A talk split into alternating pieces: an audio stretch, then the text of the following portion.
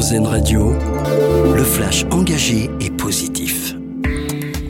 Bonsoir à tous. Elle est libre après quasiment deux mois de captivité. L'otage franco-israélienne Miachem a été libérée ce soir par le Hamas. La jeune femme a été remise à la Croix-Rouge.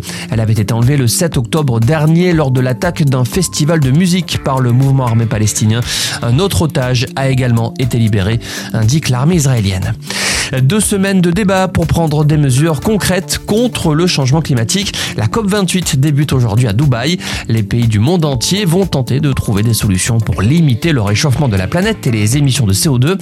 Il sera question notamment de la fin des énergies fossiles et du financement de la transition énergétique dans les pays en développement. Plus de 70 000 participants sont attendus pour la plus grande conférence sur le climat jamais organisée.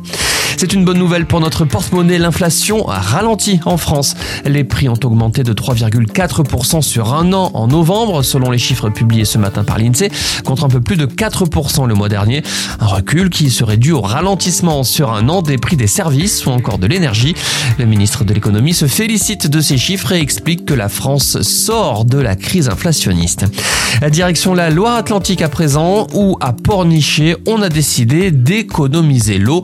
Deux cuves de 20 mètres cubes vont prochainement être enterrées. Leur but, recueillir les eaux pluviales qui serviront à l'arrosage des plantations. Une manière de continuer à arroser sans toucher au réseau d'eau potable. La ville prévoit déjà d'installer deux autres cuves pour porter la capacité de collecte totale à 80 mètres cubes. Et puis on reste dans le même sujet avec ces plantes qui gèrent elles-mêmes leur arrosage. C'est notre dossier solution, une création de la société Green Citizen fondée à Marseille. Il s'agit d'un système d'arrosage directement aux besoins des plantes. Il permet de réaliser des économies importantes, notamment en identifiant les fuites. Un dossier à retrouver sur Marcel Média. Voilà pour l'info. Excellente soirée à l'écoute d'Arzen Radio. C'était le flash engagé et positif, une exclusivité RZN Radio.